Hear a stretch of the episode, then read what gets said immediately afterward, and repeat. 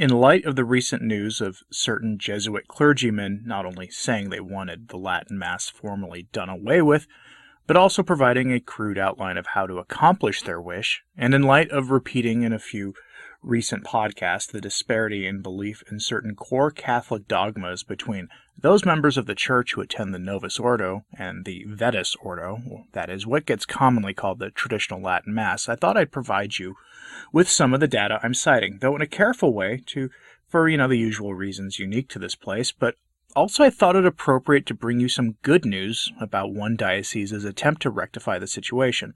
And I'm doing this because, despite the fact that most of my work is focused on complaining about the state of things in the church, the reality is that I do like to bring some good news whenever I can.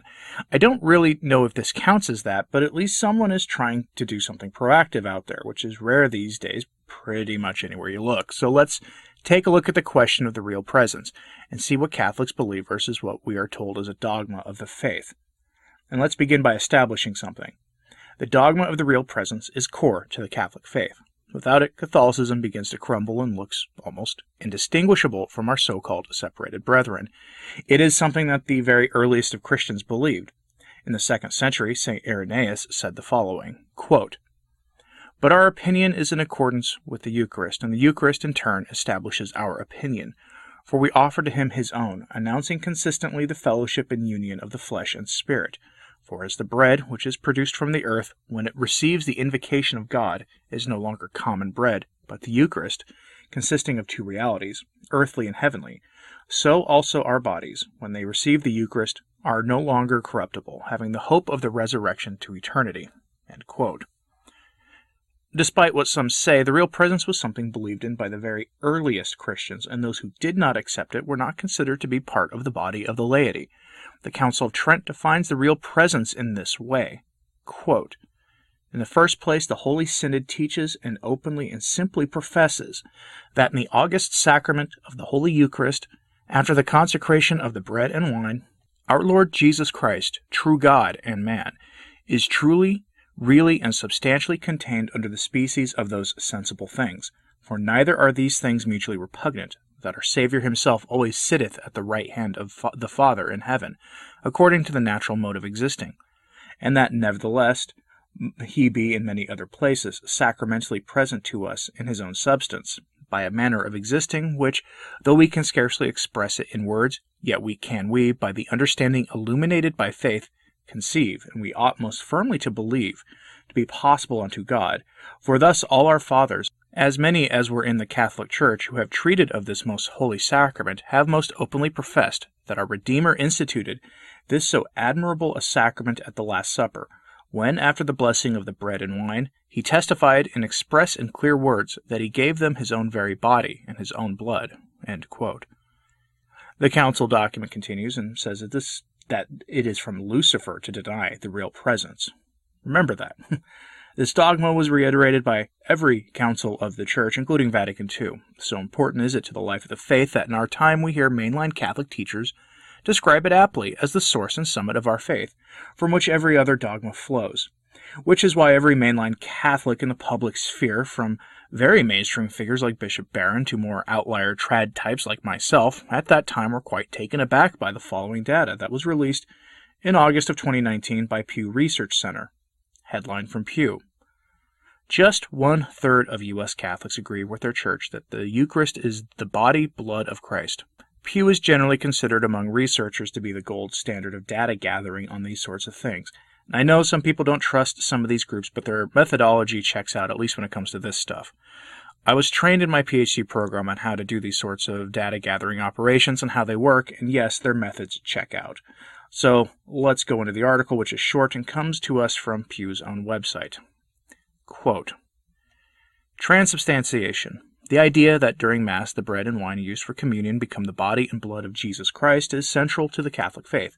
Indeed, the Catholic Church teaches that the quote, Eucharist is the source and summit of the Christian life, But a new Pew Research Sur- Center survey finds that most self described Catholics don't believe this core teaching. In fact, nearly 7 in 10 Catholics, 69%, say that they personally believe that during Catholic Mass the bread and wine used in communion are symbols of the body and blood of Jesus Christ. Just one third of U.S. Catholics, 31%, say they believe that during Catholic Mass the bread and wine actually become the body and blood of Jesus. Just one third. Think about that. I can already hear some saying that this is because of poor catechesis. Maybe. But there is evidence that this poor catechesis was purposeful, at least Uh, several decades ago, as some elements at the council themselves said they wanted to get away from the real presence. But let's continue with this article. Quote, in addition to asking Catholics what they believe about the Eucharist, the new survey also included a question that tested whether Catholics know what the Church teaches on the subject.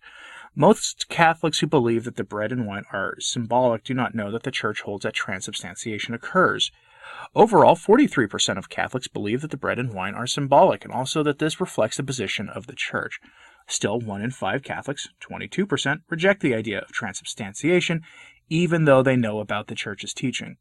The vast majority of those who believe in the bread and wine actually become the body and blood of Christ, 28% of all Catholics, do know that this is what the Church teaches. A small share of Catholics, 3%, profess to believe in the real presence of Christ in the Eucharist despite not knowing the Church's teaching on substantiation. About 6 in 10, 63% of the most observant Catholics, those who attend Mass at least once a week, accept the Church's teaching about transubstantiation. Still, even among the, this most observant group of Catholics, roughly one third, 37%, don't believe that the communion bread and wine actually become the body and blood of Christ, including 23% who don't know the Church's teaching, and 14% who know the Church's teaching but don't believe it. And among Catholics who do not attend Mass weekly, large majority say they believe the bread and wine are symbolic and do not actually become the body and blood of Jesus. So, only 60% of Catholics who attend Mass weekly hold to what the Church teaches on the real presence of our Lord in the Eucharist. And something to remember here. According to one report published about a month ago, Catholics in America are looking at something like 12% of the laity attending Mass every Sunday in the very near future. I have that article with my rest of my sources if you want them. Now think about the implications of this though, and think about how this translates into Catholics holding to what the church teaches about all manner of things. So it's almost as if the Eucharist is really the source and summit of the faith. Kind of makes you think a little bit. All of my sources for this story are linked in my show notes at returntotradition.org. I don't put them here because I've read the rules that our hosts have and I try to abide by them. But you can find them at my show blog at returntotradition.org, which should be on your screen right now, which I recommend you follow as a secondary way to stay apprised of what I'm doing on this channel. So, now for the better news that I teased at the start of this. From McCall.com, we get this story. Headline Allentown Catholic Diocese launches Year of the Real Presence to reaffirm doctrine, nudge faithful back to the church. It was penned by Daniel Patrick Sheehan and published on America's favorite day of the year, April 15th, 2021.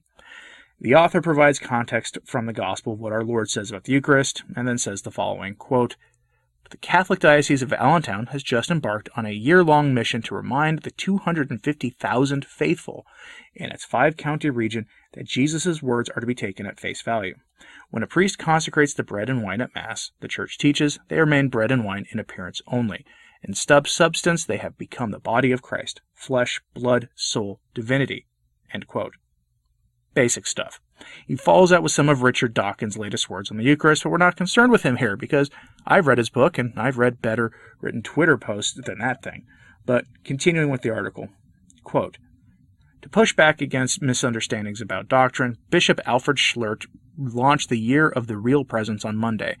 Coinciding with the celebration of the diocese's 60th anniversary, it's not only meant to reacquaint Catholics with the teaching, but to encourage them to return to Mass in person to be really present with our family, friends, parishioners, and clergy, the bishop said in his announcement. The diocese and the bishops are focusing their efforts into the lead up to the Feast of Corpus Christi on the new calendar, which happens in late June for those keeping score. The idea seems simple teaching about the real presence more formally, but first getting people back to the pews, back to Mass on Sunday. And that'll be the trick, because we've seen this before. Last week, I told you about Cardinal Dolan getting on bended knee and asking the faithful in his diocese to return to Mass. I said at that time that he was oblivious to his own role in the laity not attending Mass, between not trying to keep the faithful having access to the Mass and the sacraments, as well as to his own role in being buddy buddy with Caesar. It is amazing that Dolan doesn't see how we got here. Will the Allentown program work? We can hope so. we can pray so. And if you live in that area, you can encourage your Catholic friends to get back to Mass. Honestly, you should encourage them to return to the sacraments, to their Sunday obligation, because here is the thing. A time may come when we do not have access to such things at all, and I don't mean like what we experienced either, but in a way much more reminiscent of what the earliest Christians experienced under Diocletian. If that were to come in whatever form that would take in the modern world, most who still cling to Christ will want the Mass more than anything else. But that's the key, isn't it? Holding to Christ. Our times require us to work ever more diligently to cling to the cross, and yet more and more people sort of drift away like fall leaves on a chilly breeze, and it leaves us all wondering what is happening. And so I'll end on this. Dolan himself said that what we need is catechesis. This is an oft repeated argument from the Novus Ordo hierarchy, and at some point they have to accept that catechesis isn't really the issue. That instead, that something that comes prior to catechesis needs to be addressed. And until they acknowledge that, their efforts won't bear the fruit that is hoped for. And I'm not saying this is going to be a wasted effort, but that there are underlying complexities that the church has just been not willing to look at, including the impact of the council whether that's its implementation or the council itself. Now, I've never hidden my take on the Second Vatican Council, which is that it was not good and bore few, if any, good fruits and should be erased like the Synod of Pistoia was before it. Not everyone agrees, but people are free to disagree. But there you have it. People have asked for my source in the real presence data. There it is. I know some won't buy it because of things going on in Caesar's realm, but in the end of the day, the data holds up to scrutiny. The question is, what do we do about it? Let me know your thoughts in the comments, please. And like, and remember to like, comment, subscribe, and hit that notification bell, which helps a lot. As always, pray for the church. I'm Anthony Stine. Ave Maria.